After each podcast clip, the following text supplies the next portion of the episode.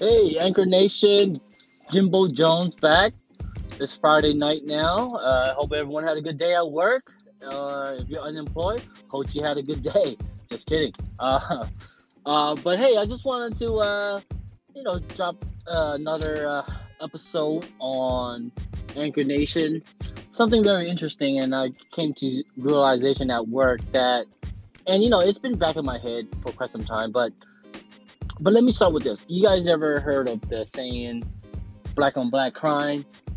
Well, you know, it's not just black on black crime, it's more like crime with your own race. Because Asian people, we have that too. Um, whether it's crime or just mistreating each other.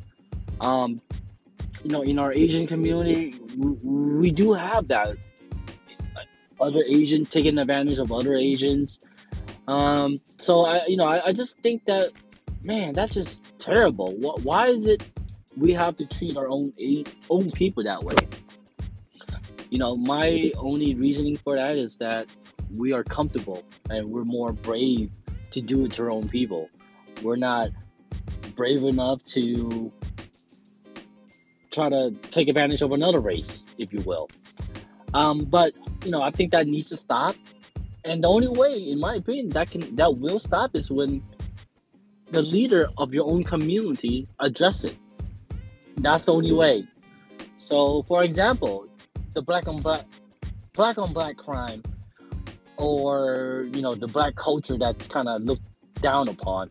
Only black leaders can really help their own race. Because if you have a white man telling a black kid what to do, it's going to be really difficult to get that message across. Same with any other race, in my opinion. Uh, with that being said, you know, we really need to reevaluate how we treat people. For example, you know, I, I have a coworker. She is a manager,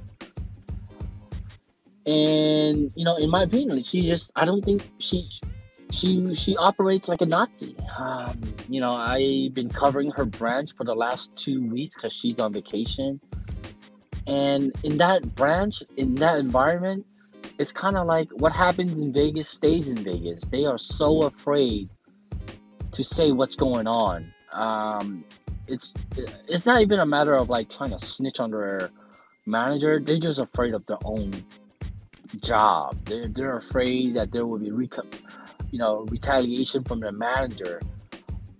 So, you know, but they are the best. They're they got good customer service. They're obedient. They listen. They'll do anything. They never come to work late or call out sick.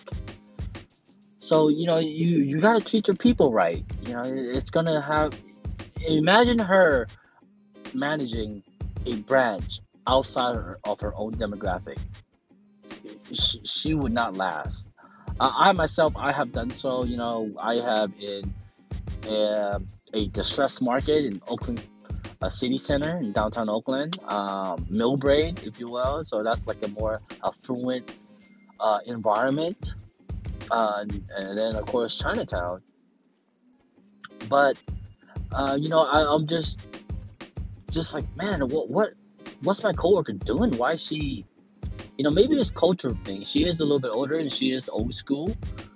Um, that's the only excuse I have for her. But you know, she gotta let that go. She needs to get get get with the program in 2020, man. You can't treat people like you're the uh, with your dictatorship, if you will.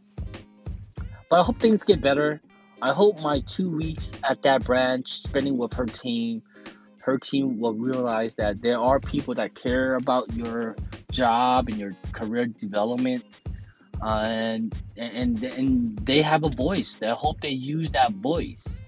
And i hope they reach out to me in the near future if they ever need some help because i really feel terrible about their work environment um, but uh, with that being said it's friday night. Hope everyone be safe. I'll catch you guys soon